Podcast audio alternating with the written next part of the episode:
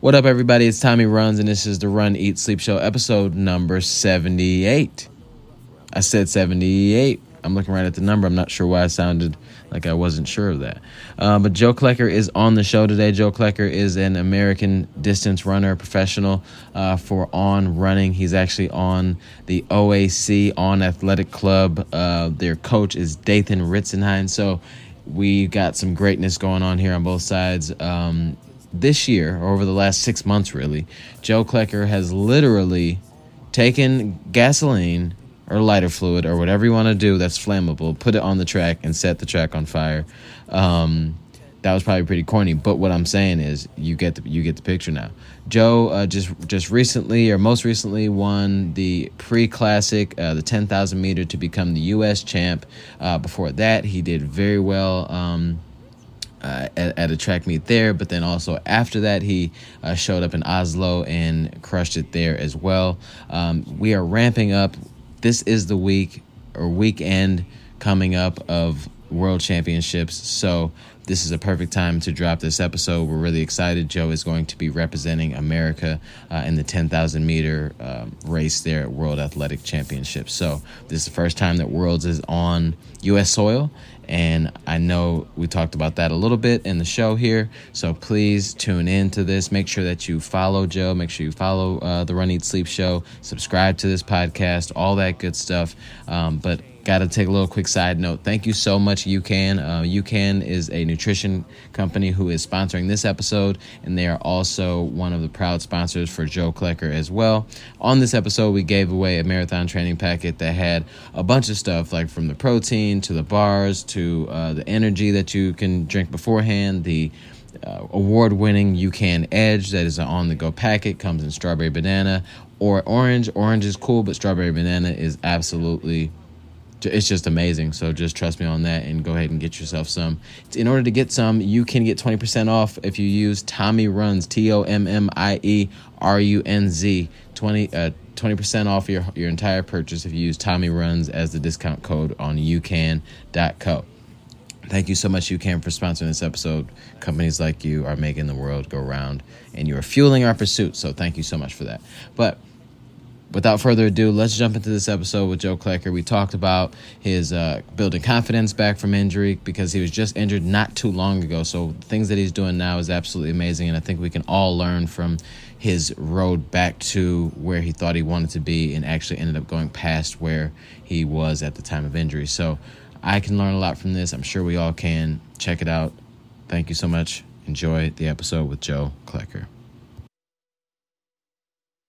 It's going good. Thank you. Thank you for having me.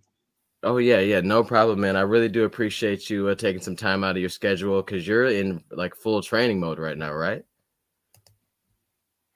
Yeah, no, we just I just came from training, had a run this morning, a lift and a massage, and then more recently just got back from from racing overseas. So it's been definitely a busy couple weeks, and you know it's probably the busiest time of the year with with training, racing, traveling all over. So yeah, it's uh sometimes hard to get get a spare hour to to sit down and, and chat.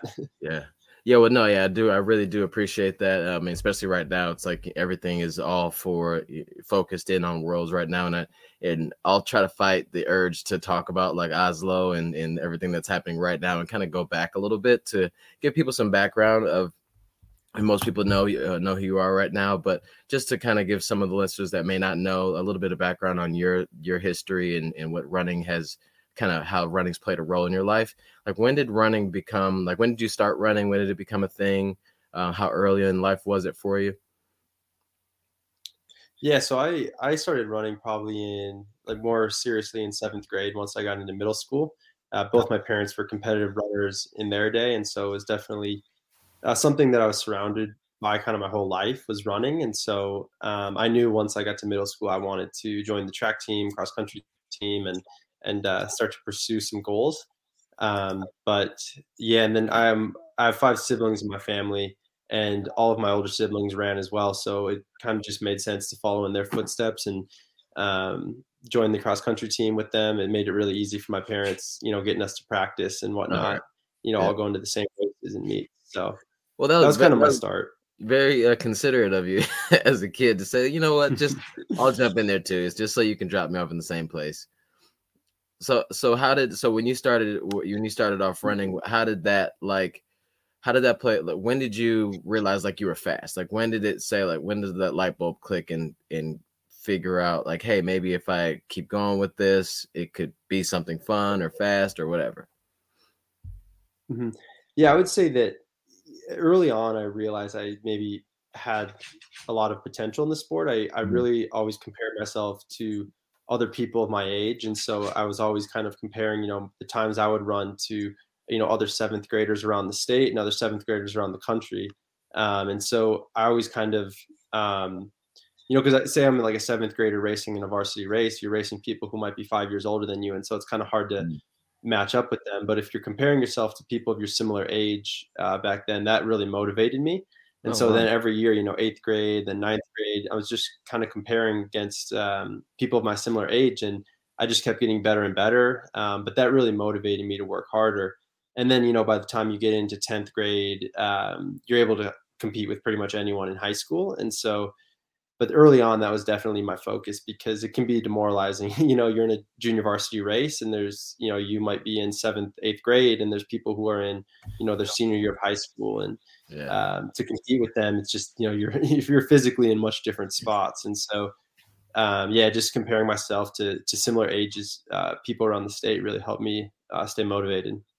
Well i mean that's actually really uh, interesting that like um I mean, I'm sure more people do it than not, but just to hear you say like, hey, you know, if when you're in a varsity uh, meet, it's like you're you're competing against people that are just much farther along in the journey than you are, and it can it can be pretty tough to see like somebody go whizzing past you. Um, and just for like the normal person, you know, like for me, like I'll I'll be in a marathon or like a half a half marathon or any race, in, you know, in particular, and then just say there's someone that goes past you or someone that leaves you know in the beginning you don't know where that person is in their journey. It's a little easier you know early on like in high school and middle school ages to see that someone's older. But you know like i think that's something cool that we could all kind of take from and say hey you know we don't know where someone else is and there's no need comparing. Like so find where your where your level is and then kind of compare from there and see where you stack mm-hmm. up so i just thought that was interesting that you were wise enough to say like hey let me not let me not compete with the seniors here. Let me compete with who, you know, at my level. Yeah. Yeah, it totally made it much more approachable because, you know, in every other sport, you're usually competing against people of your age group. You don't really, you know, join the football team and all of a sudden you're, you yeah, know, yeah, yeah. So I think that's that's all how I always looked at it. You know, you got to kind of compete against the people who are, you know, at your similar right. level, you know, experience level and everything. It's probably pretty safe though to you know to not throw like seventh graders in with like you know the the high school football team. I think that that's probably best. yeah, no, I think that's a good a good way to do it, and you know, and I don't think that would end very well. Uh, they wouldn't be able to compete very well. And um, so as you as you went through through middle school, um, yeah, I heard an interview somewhere where like we, where your your mileage by the time like you know upper high school levels, like you know, junior, senior, you were like at 70 miles, um, 70 miles a week. And I just I'm really interested to see like at what point did you know seventh grader that's kind of competing and comparing himself to you know other seventh graders around the country how did that progression look for you and like how long did it take you to get to 70 miles a week and how did that you know you're young so it's a while ago now but yeah. you know how did that that that feel and change and how did you work through that yeah so i would say that over the summer, a lot of my training was just self coached. And so, um, how it works in Minnesota, at least, the coaches aren't really able to work with you kind of in the off season, which okay. I think is kind of nice. So you can kind of do your own thing. It's it's not too structured. Um, and so, actually, one week in seventh grade, I really wanted to try and run, you know, 70 miles. It was like 10 miles a day. It just seemed like something that would be fun to try and do. And so I would just go out and run five miles in the morning and then five miles at night but it was really loose, you know, like, I mean, there were probably weeks where I ran 70, 75 miles in high school, but it was like more just kind of, it wasn't like really structured, you know, it was mm-hmm. like I would get up and feel good and go run, you know, eight miles. If I felt better, I'd run 12 miles. Mm-hmm. Um, and then, you know, some days if I didn't feel good, I would just go jog a few. Um, my big thing was just over the summer to try and run every day. Um, we'd meet with the team like unofficially uh, without the coaches. We would just kind of have a good group of guys. But um, yeah, so I would working my way up to 70 miles, I guess, was just um, something in the summer. You know, you're okay. bored. Is just like something to, to, work towards. You know, um, and it, it gave you a good sense of accomplishment too. And that's honestly over the summer was just like really rewarding because otherwise I would just go like sit at the lake all day or something and kind of feel like I'm not really doing much because I wasn't in yeah. school or anything. Um, but then running really gave me those goals I could achieve. You know, like uh, I had this hill workout I would do. I'd just you know run up this hill by my house and um, you know say I would do it six times. Well, then in a few weeks, if I was going to do it, I'd want to try and do it seven times. And so you just had these little goals that you would work towards, and then um, yeah, then you look back at it and you're like, wow, I ran you know 70 miles this week or 75 miles, and um, you, you feel a good sense of accomplishment. But it definitely wasn't like this totally like mastermind training plan that I was following. It was very just like spur of the moment and just um, you know hopping in runs with friends. I remember one day, um, me and one of my buddies, we wanted to try and run 20 miles, mm-hmm. and we only made it 17 but I remember at one point, like we stopped and we saw like our coach uh, walking out of a coffee shop or something. And we just talked to him for maybe like 20, 30 minutes in the middle of the run and then kept going. So it wasn't like this, again, right. it was just one of those goals you could kind of chase after uh, yeah. and feel a sense of accomplishment, but it wasn't like just this really structured system we were in. I mean, I think that that's awesome though. I mean, because I mean, you're in seventh grade trying to do this, like in my daughter's my son's in sixth grade or going to seventh and my daughter's in going to 10th grade. So like i'm gonna go after this interview i'm gonna go talk to them and say hey you guys got to run more. Like you know joe klecker was doing this he was running 70 miles a week for fun. You guys got to get to it.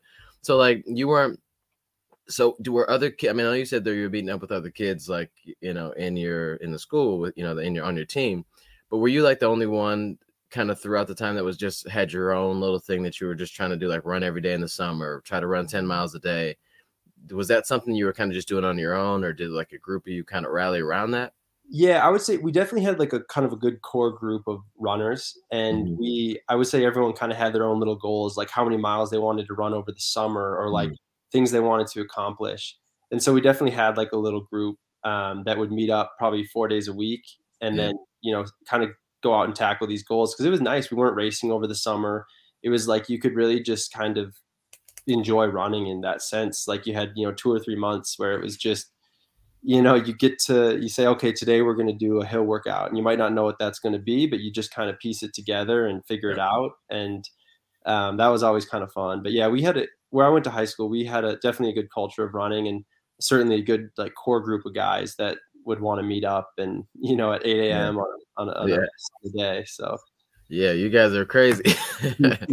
I mean, back yeah, back in high school, like there, there it's on the weekend for sure. Never, never getting up past before like nine, 10 o'clock. You know. Mm-hmm. Um, but yeah, so I, I think that that's really that's really cool. That in it speaks to just like how important it can be, especially in running and in life in general, like how important it can be to find a group of people that that really um you know have similar goals and you know want to be better at a thing that you also want to be better at. So mm-hmm. um and i think in during the pandemic we realized like how much you know like team environment or uh, a group of people to go run with and and share stories and miles with is just how important that really can be.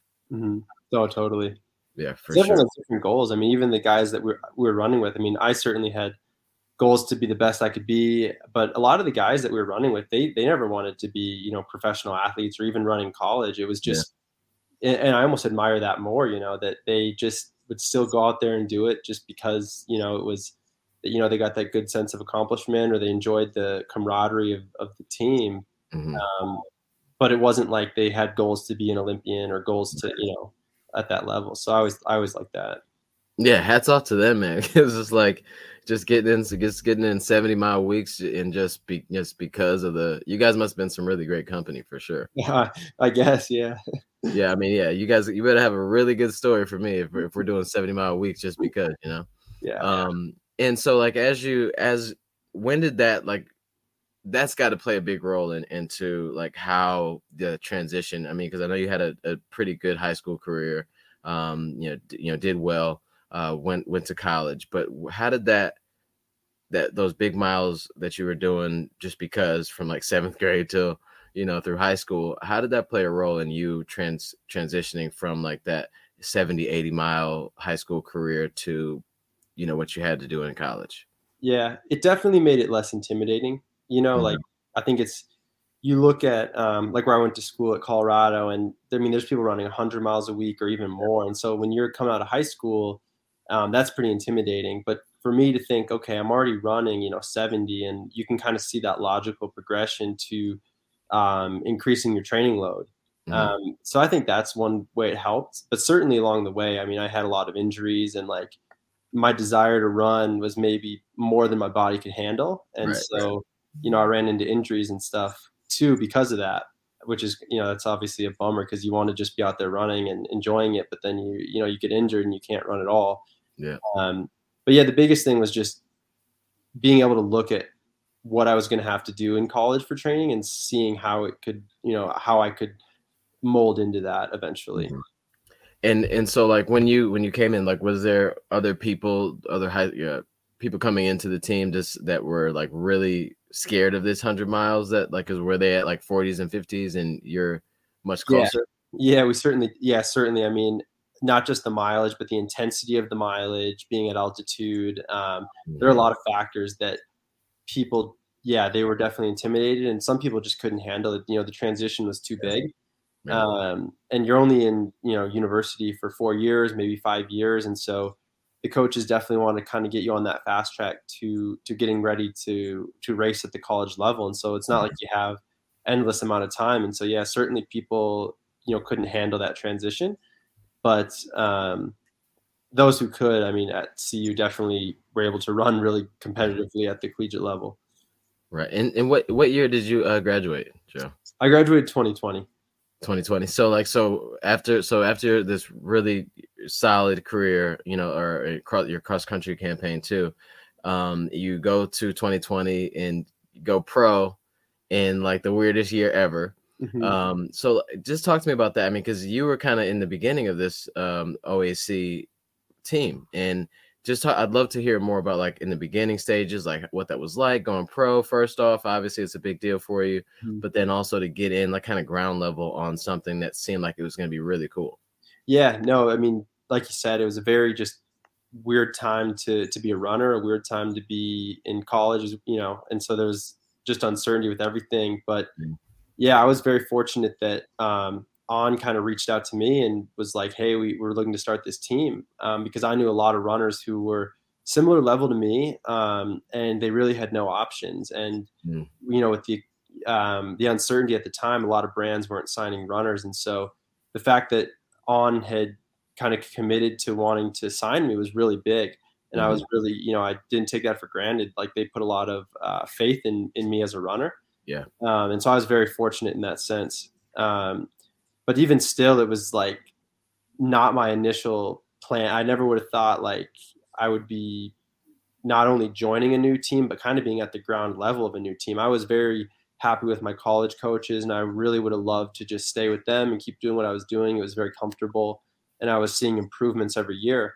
But when I realized like that wasn't an option, you know, On said, "Hey, if you're if we're going to sign you, we want to start this team," and okay. so I kind of had to take this leap of faith with with on, and um, we had to look at hiring a coach, look at bringing in a team around me, and obviously the results now are just like nothing we could have imagined, and so things have worked out very well. Yeah. But yeah, it was it was like a really weird time. I mean, it was just on was moving super fast with everything. They wanted to sign me. They wanted to sign some other runners.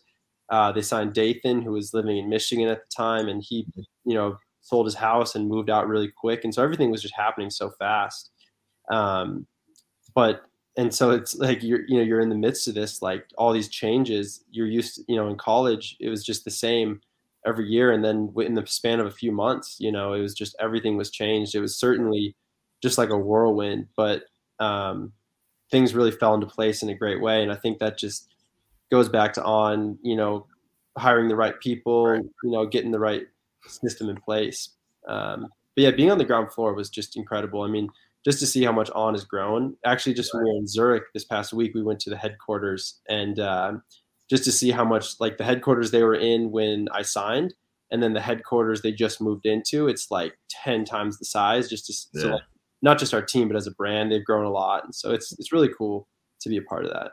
so when they so when when you were in the beginning stage of this, I mean, they hadn't even hired Dathan yet.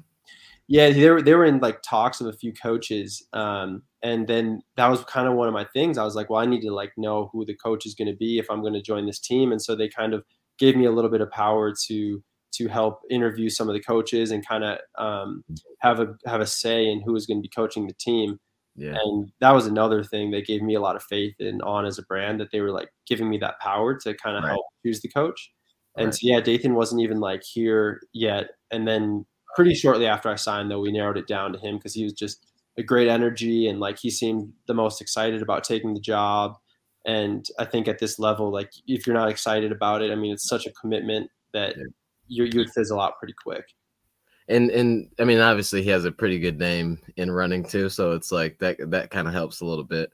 Mm-hmm. Um, and he had a sim. I mean, he has somewhat of a, uh, guess, a similar comparison to to your career as well, or like you know the type of runner you are, you know.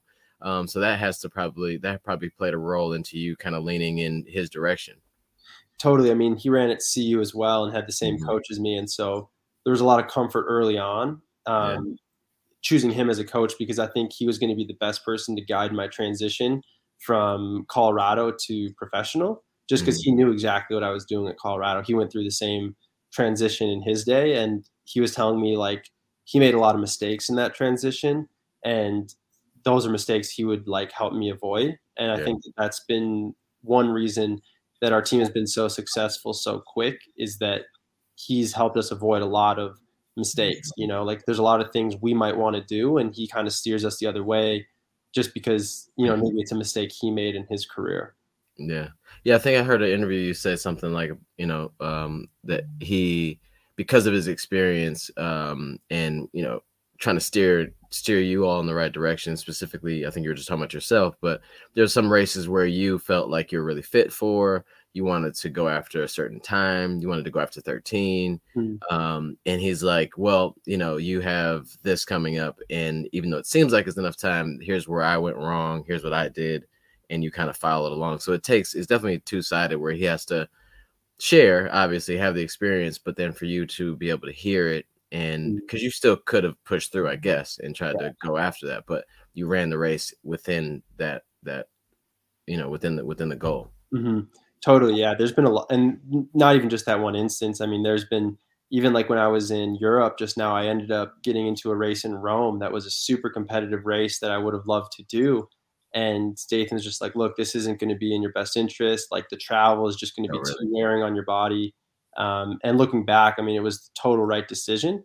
But a month ago, like I wanted to run that Rome race no matter what. And so mm-hmm it's funny like some of these things he steered me clear of i look back on and i think wow like if i would have been you know making all the decisions i would have made a lot of mistakes and i don't think that i would be you know have qualified now for the olympics and then the world championships if i had made these mistakes um, just because us running is at such a high level that those mistakes add up and those little little things here and there you know start to impact your training start to impact your racing and you mm-hmm. really got to be kind of dialed in and then so for you to um um I just I just lost my, tra- my total train of thought. But so when you were were out there, it oh that's what it was. So I, if for coaching wise, I mean you've obviously had a coach for quite a long time, and, it, and it's been it's worked for you to go from high school to college, and luckily your college to to professional transition of a coach is kind of the same similar feel because it was kind of in the same school of thought, which is mm-hmm. great. Mm-hmm. But how important like has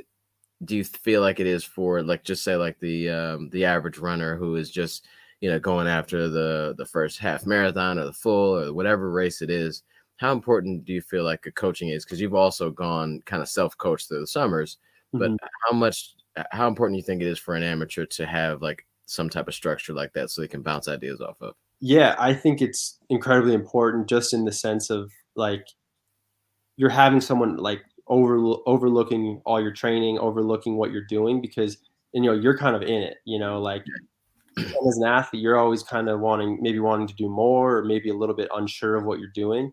And right, just right. even to have that reassurance of what you're doing that someone else thinks it's the right thing right. um, is like super important because I would say most of coaching is really just believing in what you're doing.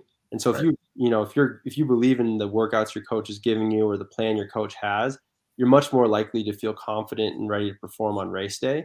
Where Mm-hmm. if you're, you know, showing up to the track and thinking, you know, should I do eight times 800 today or should I do six times 800? Right. And and you don't know, like you you don't want to cut the workout short, but you also don't want to like overdo it. Where if you had a coach, you know, who could kind of uh, bounce your ideas off, um, it just gives you a lot of confidence. I think more than anything. Yeah, and, and I totally agree with that. I mean, because it's always nice to hear coming from a pro. I mean, even though you all ha- you have coaches, you would think that I'm an amateur runner, so I don't I don't need one. Like, there's no point. I could just look up a training plan online and and download it or whatever for free and just go through it. But that like objective look at what's really going on from a uh, from a because we're just so close to it. We're so close to like you really really wanted to do that that race, you know, Yeah. and most of other runners would probably say, "Yeah, man, you're fit. Go do it." You know, Mhm. but for someone to like have like your your interest in mind for the long term or even just for the next month Mhm. um is just really cool to have someone say like, "Hey, you know, don't worry about doing or even on from a workout standpoint. You know, I'm sure that there's times when Dathan's like, "Hey, I want you to hit these numbers, but because of this, if you're not feeling it, just pull back a little bit." You know, like those those little things that those subtle changes that kind of help us in the long run. Yeah. You know, I even have some like a lot of friends who are amateur runners and and they might not currently have a coach, but they'll bounce ideas off me and say, Hey, you know, this is how I'm feeling, this is my goals. Like, what do you think about this workout? And just to even, you know, just to get some assurance or some guidance is like Mhm. super helpful. And so even if they're not like your full-time coach, just someone that you can even bounce ideas off occasionally, I think is super helpful and can give you a lot of confidence. Yeah, yeah, exactly. Like you don't even you don't have to go necessarily pay for a coach, but just to have like that solid community of people that really want to see you do well in the long term.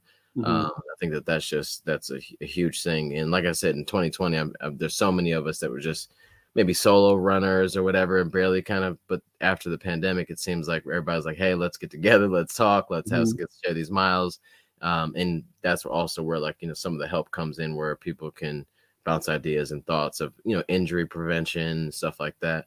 Um, and you kind of talked about injury a little bit, you know, a little earlier. Um, and I'd love to hear because I know you were you're injured not too not too long ago. Actually, it was like a couple a year or so ago now. You kind of got, got through an injury. Yeah, I, I, got through an injury in uh, December. I started, December. yeah, right about the early in the year. I started training back on the ground again. But yeah, kind of around Christmas time, I was dealing with a, I had a stress reaction in my foot. But over the years, I've definitely had a number of injuries I've had to work through. So and and I know and Dathan's had had in his career he had some injuries kind of play kind of off and on. How Mhm. has like how what what advice has he given you in in that injury prevention lane that you feel like has been helping you because December seems like a really long time ago for some reason like it just Mhm. seems like a year ago uh, a full year but in the last six months you've done a lot and and you've been racing quite a bit um how, what have you what has he told you that that you could kind of share with us that kind of has been helping you in the last six months Yeah, I would say, you know, initially when I got the injury, like with anything, you're really really bummed out just because you kind of have this ideal season, this ideal race schedule in your head planned out, and then you just have to totally, you know, pivot away from that. Um, and then so you know, after the first few days of just kind of being very down about the injury, um, Dathan and I, you know, we talk and just kind of like, you know, it's the your injury is kind of the reality of you know what what's going on right now. You can't you can't hide it. You gotta respect it and let it heal.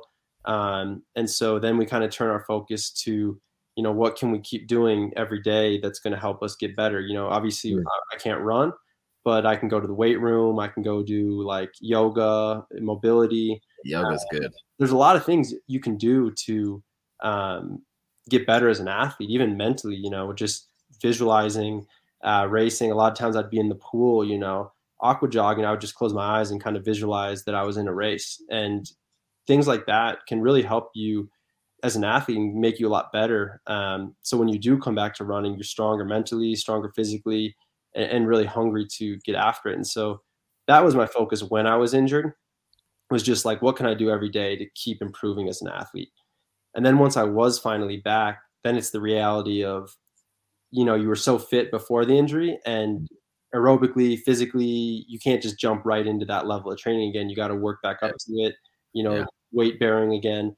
And so then it's just kind of um, trusting the process of getting back into shape and respecting that process and not overdoing anything that you're going to get injured again. Um, and so once I was back to running again, it was just taking it a day at a time and thinking, you know, every day if I can do the right training, you know, not overdo it, not overstep it, I'm going to be better than I was yesterday. And you keep stacking those days and that consistency. And then all of a sudden you're doing workouts that you were maybe doing right before your injury and you're thinking, you know, now I'm back. Like your training is back to that level. And then kind of the last piece of that, um, getting back from the injury for me was actually stepping out and racing and uh, setting a PR, which certainly isn't always going to happen in your first race after an injury. Um, but that was kind of like the final piece for me to kind of put that injury behind me and realize like I'm through with it and I can look forward to the rest of the summer. Um, but being able to do that took just focusing every day and every step of that injury process, trying to do it the best I could.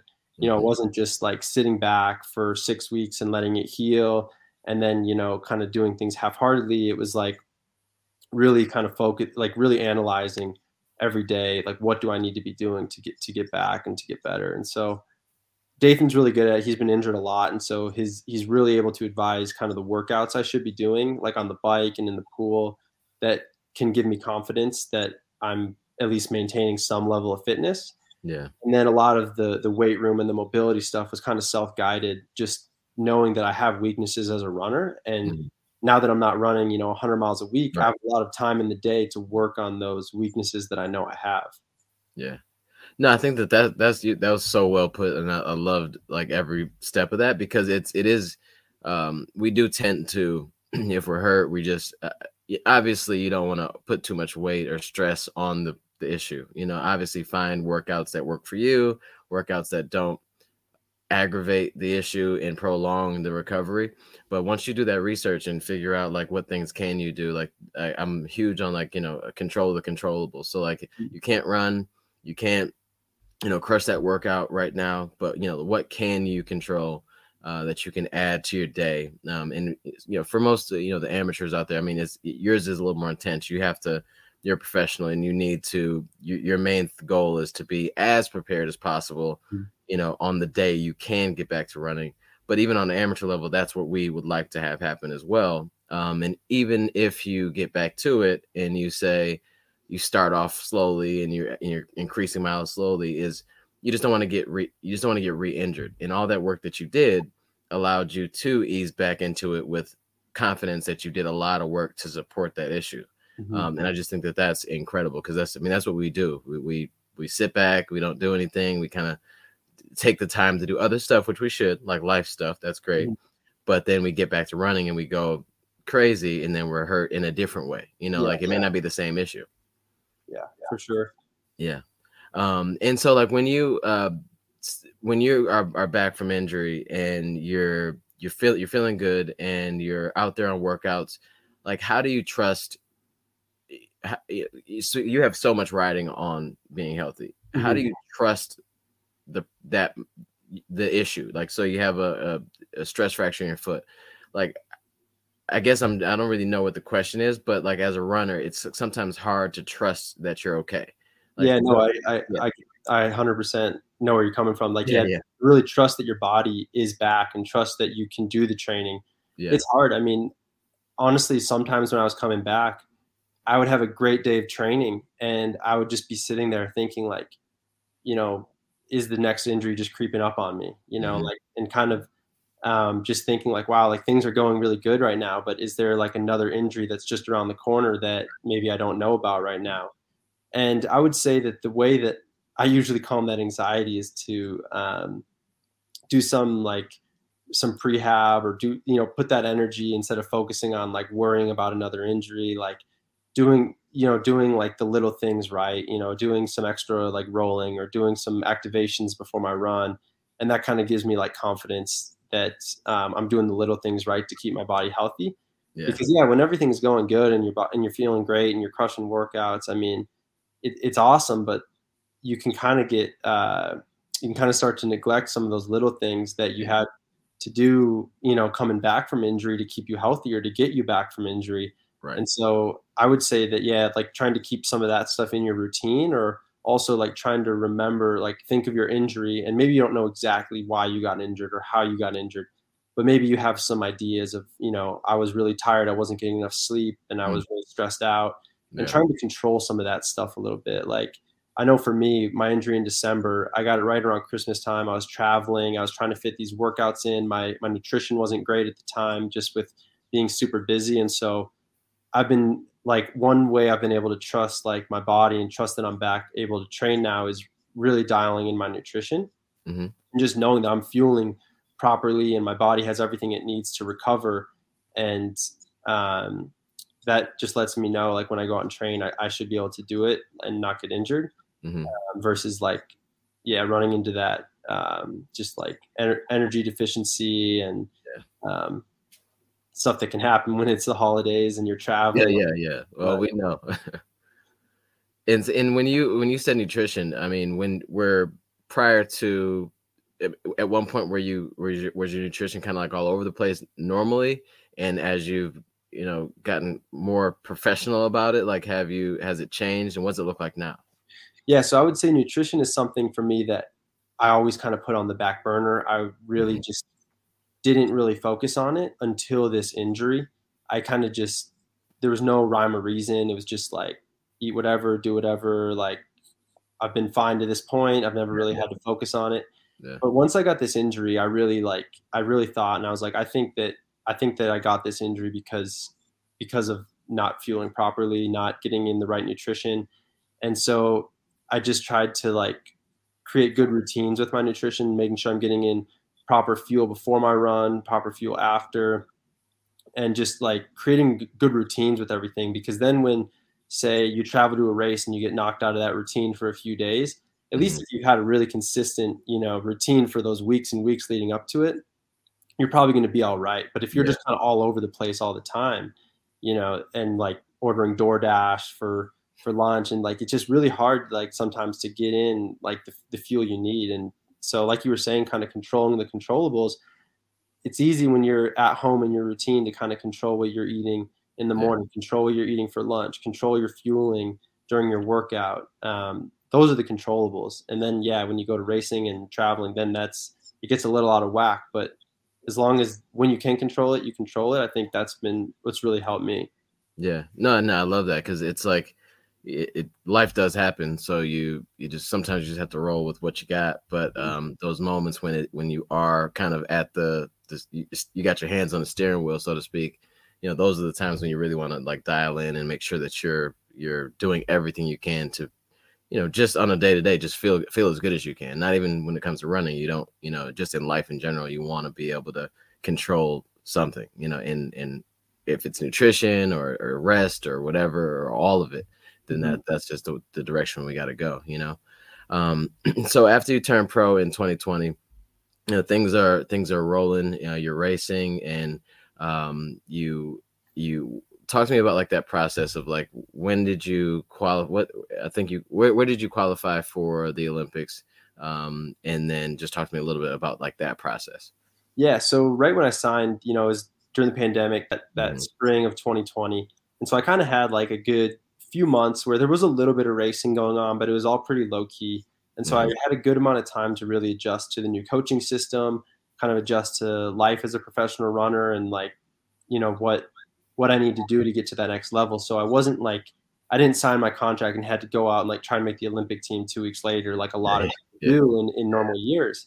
And so yeah, I had you know I signed in that like April timeframe of 2020, and then the next year in June of 21 was when I had the Olympic trials, and that was you know I had to get top three to make the team, and then a month prior to that I had to hit the Olympic Games uh, standard in the 10K. So I really had about a year before I had to go out and try and make that Olympic team, and that was I don't. There's no way I would have made the Olympic team in 2020. I just was not at a level uh, to do so. And so having that year of preparation to adjust to the coaching, adjust to the professional running um, was super important for me. But yeah, so I made the team in 21, then go to Tokyo, and then I had a great summer of racing. Um, and then had my injury in December, and then now it's kind of all back. You do it again. You know, I had the Mhm. trials this year was in May um, to qualify for the World Championships in July. Mhm. Um, but yeah, it's just kind of like you keep keep, Keep rolling. going. It's, it's Yeah. very other other than the pandemic making things kind of all out of whack for for that my first uh, year as a pro, everything's been it's just kind of like the same old. You know, you have your yeah. trials, you have your world championship, and you got some some high level races you hope to do, and then you take some downtime and you do it again. And so uh, there's two really big moments that like kind of that obviously stand out in the last year um, or so, which is you know you qualifying for the Olympics at the trials, and then fast forward to to the race that you needed to qualify for the um, for Worlds in Eugene this year. Um, those are two big moments, obviously, in your in your career, mm-hmm. and hearing you know knowing that you know on started this with you know with you in mind and a few others but you very early in the process like how does it feel you know when you cross that finish line in um in 2021 to qualify for for, for japan how did that feel um like crossing that line knowing that you were supported by on and all that yeah so i mean like obviously for a lot of personal reasons it was like such a huge goal to make the olympics but in terms of on as a sponsor, I mean, just knowing how much stock they put into me yeah. and how much they believed in me as a runner to, to do that straight away to make the Olympic team really just shows like what I was doing is working. What we're doing as a team here is working. Um, and yeah, I mean, like you, when they're believing in you, you got to hold up your end of the bargain, you know, yeah. like you want to go out there and perform. And like, I would say, you know, on it's a smaller brand. It's a very tight knit brand. And maybe unlike some of the bigger brands, like we we all have a lot of pride in the company. Mm-hmm. You know, it's not just like the, the the logo we wear. It's it's we're a big piece of the product development. We're a big piece of the company as a whole. I mean, when we were in Zurich at the headquarters, I mean, it was amazing. Like everyone knew who we were. They know the OAC. Like they're huge fans of us. And like, I think if you were a Nike team or an Adidas team and you walked into their headquarters, people probably wouldn't know who you are. Mm-hmm. And so to see that with On, it's like pretty special. But like then it's also some extra pressure that like we got to keep performing. You know, like these people are huge fans of us. The, the brand loves us. You know, we we got to go out and make teams. We got to go out and set records. I mean, that's that's like our end of the deal. You know. Yeah. Um, but it, it's pretty cool. I mean, like just I've loved every part of being with this brand, um, and it's just even more like more special seeing how much people in the brand like love our team.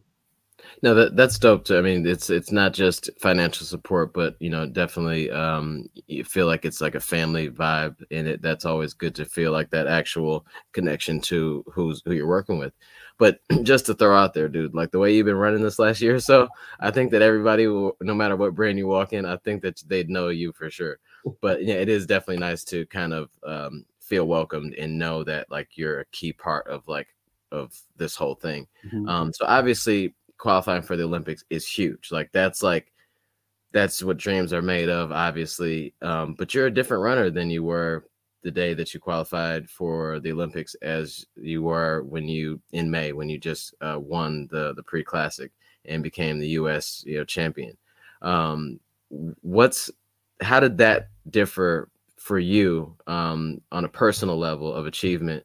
How did that differ for you than the the runner that that qualified for the Olympics? yeah, so making the Olympics a year ago was like, I mean, that's like a lifelong dream, yeah. you know. Yeah. And to go out and do that was like that was the goal. You accomplished it. Like that that was it, you know.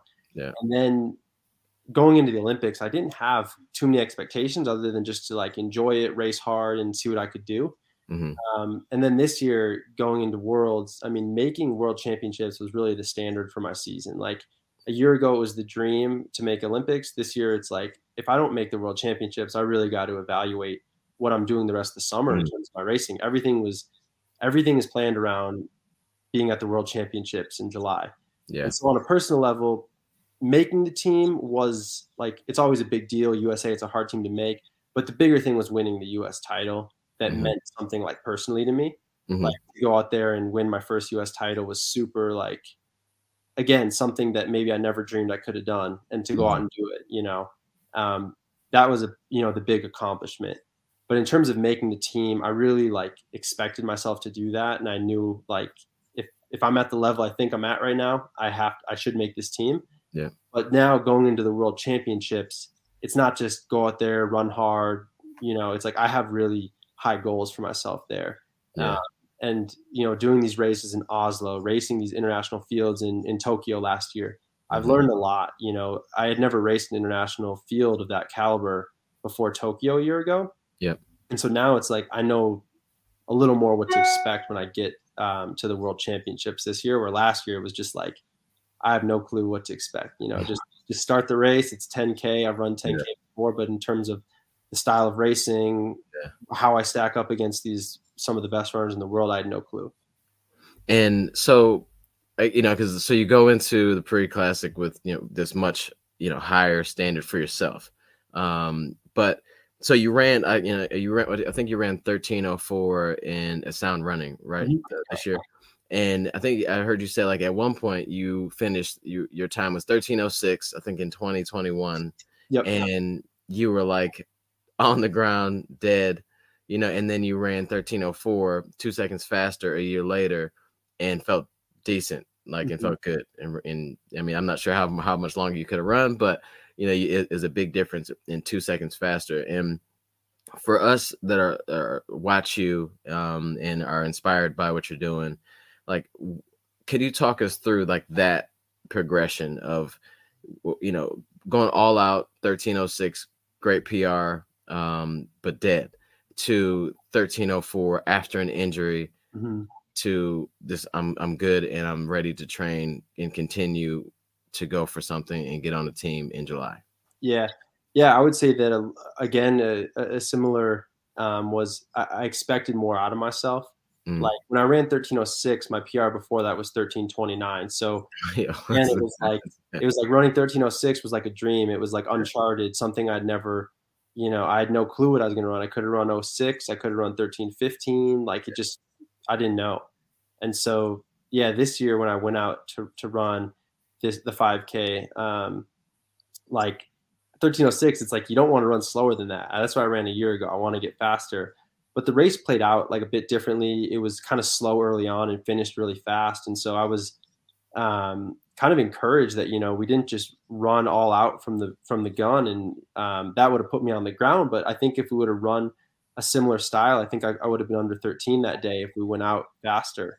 Mm-hmm. Um, so to run faster than the year prior in more of like a tactical style race was pretty encouraging. Mm-hmm. Um, but again, just goes back to like kind of what you expect out of yourself, where you know how you look at yourself as a runner, and just having those higher standards based off you know what you did a year ago and thinking like, okay, I, I should be better than a year ago, even with the injury. You know, workouts are going great. Um, so yeah, it was just kind of like I expected that out of myself to be able to do that. No, I think that that's dope, and I think that it's like, how do you? I guess, um, how would you say to someone like if you were to put on a coaching hat? like what would you say to someone that's like hey i'm i want to i'm trying to pr in the marathon or half or 5k at the in the fall um, how do you go about building that confidence you know step by step um, or a little by little i mean uh, you don't have to walk me through step by step but little by little um, to to maybe st- start the start uh, get to the starting line in the fall with a little a different feel. Yeah. Yeah no i think that when when a race like that is so far out, like even if it's two months out, three months out, I think it can be intimidating to like look at all this time and think, you know, that's you're telling me I got to be in, you know, I want to be in the best shape of my life in three months. Like mm-hmm. it's, it's a long ways away. A lot happens in three months in, in life and running and everything. And so my approach to it is always just taking it day by day and looking at my workout for the day. Um, you know, all the little the little side things you do like prehab and like the they give you confidence um, and just taking it day by day and then you know all of a sudden you know those days stack on top of each other and you're getting close to race day then you can kind of start saying okay now the race is in a week and like i've had all these good days in a row i've been stacking this consistency now i can think about the race and so like in my recovery process from injury looking at you know i didn't look at the sound running race i didn't just think about that race every day yeah. I was thinking about my workout. I was thinking about every day, what am I doing yeah. to, to gain that confidence back? You know, yeah. I was doing, you know, I would do these workouts like right when I was coming back early on, and you would never even dream of running uh, a 5K PR, but you're knowing that this is part of the process. And if I can do this workout well, then my next workout's going to be even better. Mm-hmm. those little steps along the way, getting that little bit of confidence every day, I think is super important.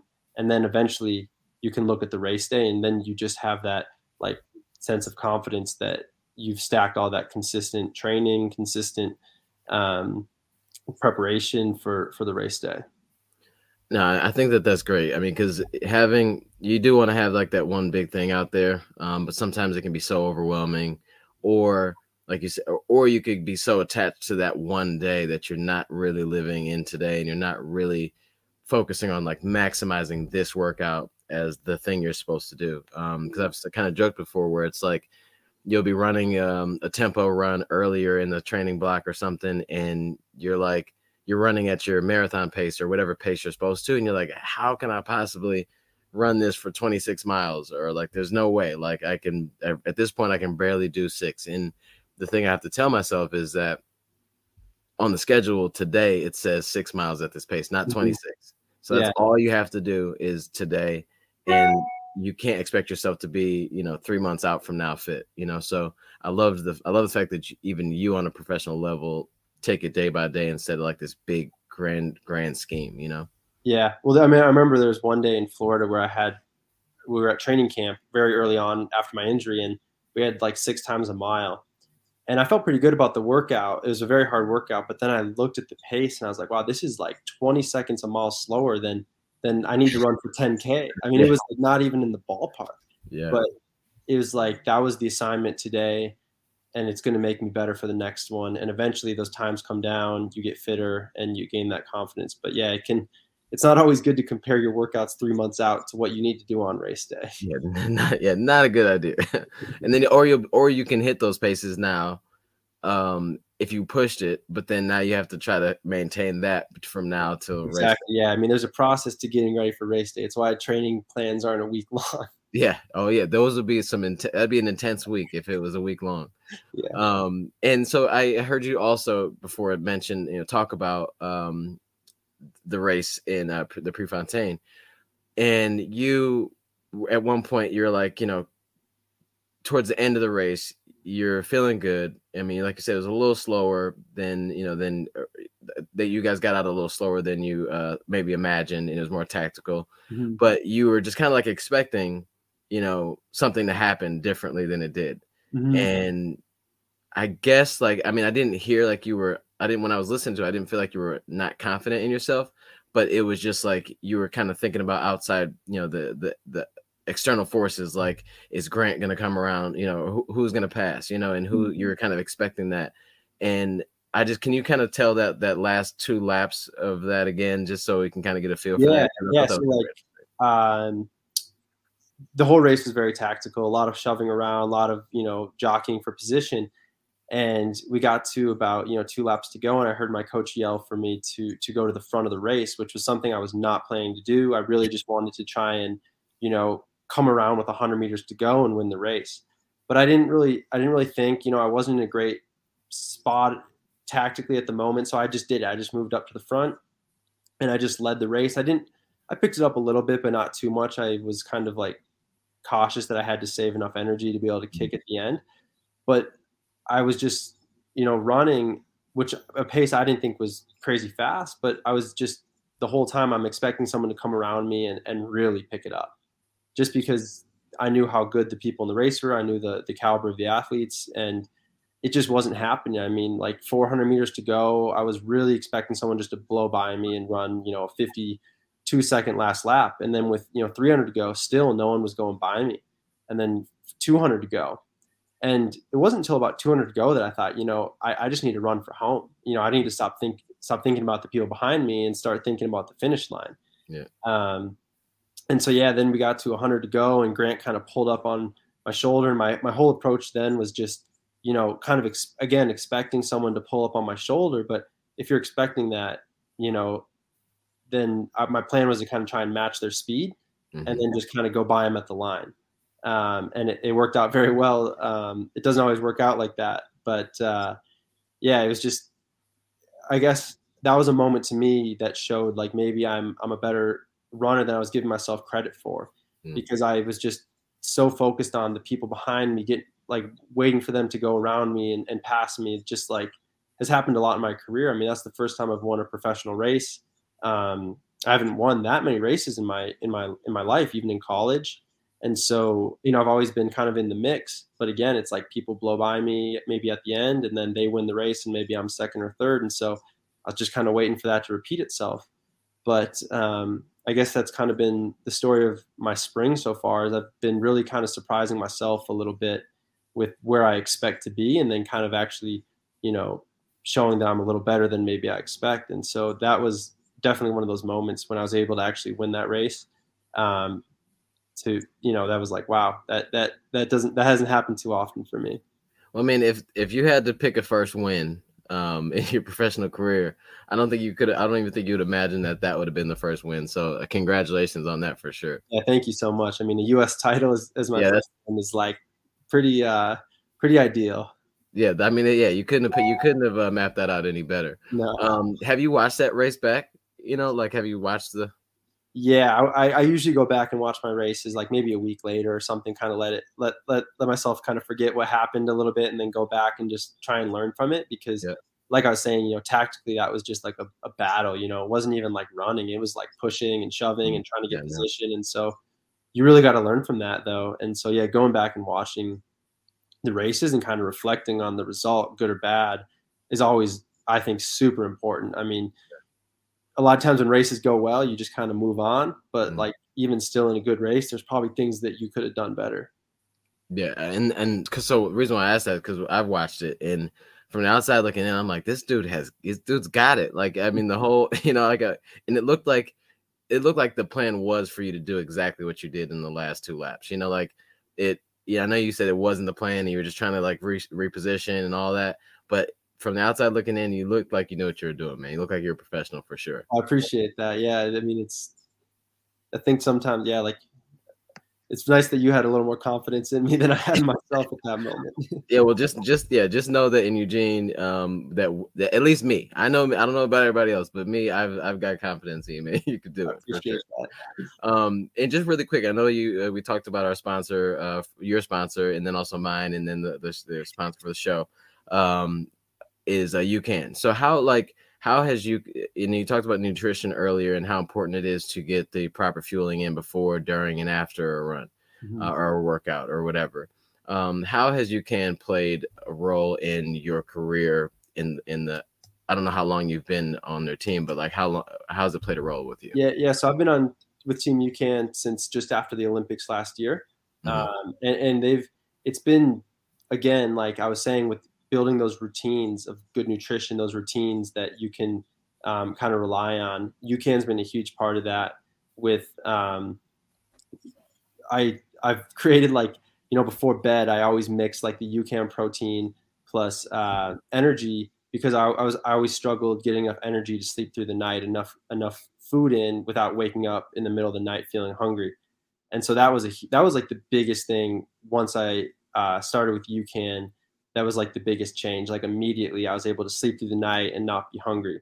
Um, but then even now, like when I was traveling to Europe, you know, I always carry the bars with me because you're on a 10 hour flight and those little meals they give you aren't going to sustain you till you till you get to Europe. And so I think the biggest thing is just having like the the SuperStarch fuel to sustain you. Like it's been really good like going from a run to a lift like you have you can just like have a bar and it's it's going to sustain you like have enough fuel because in the past i would just try and gut it out until lunchtime you know like make make it to the next meal or whatever you know i wasn't maybe thinking the same way but um so UCAN's been like a really good like resource i would say like almost in a sense like a crutch like when you're not able to always make like a good nutritious yeah. meal to sustain you through you know the supercharged energy is able to to give you that energy without a crash that you can you know do your workout do your lift or you know until you're actually able to like go make a proper meal um, or when your routine gets out of whack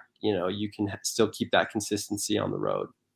Man i thought it was just me that was like because i'll if i'm like rushing last minute and i'm like oh man i forgot to eat i forgot to eat properly or something I'll I'll like hurry up and I'll grab like an edge really quick mm-hmm. and take that. And it seems like I've ne- I haven't had those feelings of like, oh man, I should have I should have had something to eat, you know, because those can really mess up a a good tempo run or something Mhm. like that. If you're like starving or your blood sugar's low or whatever. So UCAN has played a huge role in mine for Yeah, sure. yeah, or like if you're rush, like you have a run and you're rushing somewhere quick, and like you just like have a UCAN bar or mix up a protein shake, and it's like yeah, then you you just you're able to keep recovering, feeling good, versus just like having that crash and just feeling like you're you know you, you mean your your training is really 24 hours a day, your recovery is 24 hours a day, and so you need to keep keep fueling 24 hours a day, and so yeah, UCAN's just been super nice for the convenience factor of like being able to to keep consistent on those routines. Yeah, no, I, I've I've um been kind of like on like Team UCAN or I've been using UCAN for for maybe six months or so right now, um, and use it for a whole marathon training block. Use it during the marathon, Mhm. um, and I just love like how it's you know on a good day it's you they have everything that you need you know start to finish like you got the the pre energy workout then you have the, the the edge during the workout then you have the protein plus energy after the workout Mhm. and you have like they have they have snacks in between you don't have to go to all these different places and sources to match to see what works out you know Yeah, yeah. Yeah, and I would notice too, like, so for me, like, obviously I'm not training for the marathon. And so, like, my mileage is like on a daily average, like a bit less. But even with the long run, like, I'll run up to 20 miles sometimes. And like, crazy I was like noticing, I would always get to like 15 or 16 feeling all right. And it was like always just like the last four, I felt like I was just doing so much damage on my body, like trying to finish the run because I just had no fuel. And so I started taking a UCAN edge before, and then I would often take one at 10 miles into the run. And it was like I'd finish the run just feeling like like and like obviously you're tired from the the, the run, but like from an energy standpoint and like um like fueling standpoint, I'd always feel super good. And I'd be able to like I think that that just sets you ahead in your recovery. Yeah, no, I it- it's been it's been really great. Like, and I just love I I, I absolutely love the, the brand. I love the company, and uh, UCAN did when you decided to go with UCAN uh, did you compare? Did you think about like how On has been instrumental in the com- the type of company On is to with like the type of environment that UCAN has as well? Because they seem, from what I've known to talk to people at On and also UCAN, it seems like they're really close to like the same vibe. Yeah, they they really are. Like they're very like tight knit companies and and companies that like it, it, it's not just like oh I want to you know I want another sponsor or something. It's like a company that UCAN believe in, a product that you actually um, feel like is helping you. Mhm. Um, but yeah, I would say that's like a, a good comparison. Is that yeah, it's like it's very close knit. Like you know with with on and both with you can um, and so like they're helping you along with your journey Yeah. um, in, in running and so yeah that in that way they're very similar. Okay, okay. Well, let me let's do this giveaway. Um, then I think I have like one question for you after that, and then we'll let you go because I know you have to go uh, continue your recovery. You already did a workout, did your did your massage. Yeah, yeah. We got another run in a few hours. So. Oh man, oh yeah, yeah, yeah. People, yeah, you guys gotta, you guys got your crazy doubles. Um, I'm, not, I'm not at that point yet in my uh, in my training block. Um, so I'm gonna need you to pick a number between one and seven, and the person, the number that you pick, that person will win the uh, marathon training bundle. It has the it has a pack of you can't. I mean, it has a pack of UCAN. It has a pack of Edge. It has uh, hydrate, uh, the protein plus energy. It has, I think, it has bars as well. Um, so it's a it's a full pack to get people started in their training or their marathon training boxes. most people are going to be running in the fall, so Mhm. this is like perfect time to test out fueling and all that good stuff. So please uh, pick a number between one and seven so we can have a winner here. All right, I'm gonna pick six. Six. Okay, six. That's so funny.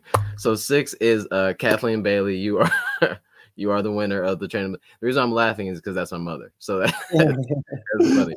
Um, so mom, you have uh won uh won the trading bundle and um awesome, awesome. So thanks so much uh for for joining me, Joe.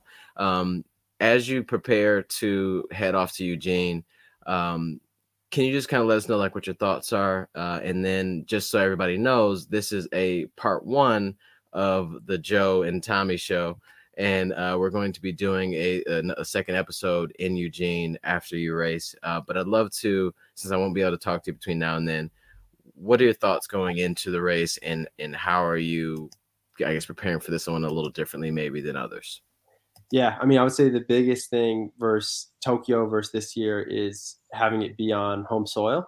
Mhm. and so there's definitely a little extra pressure to perform but at the same time there's there's comfort that I've raced at Hayward Field a lot of times. And so I think that I'm really just approaching it a lot like the uh, the the Prefontaine 10K.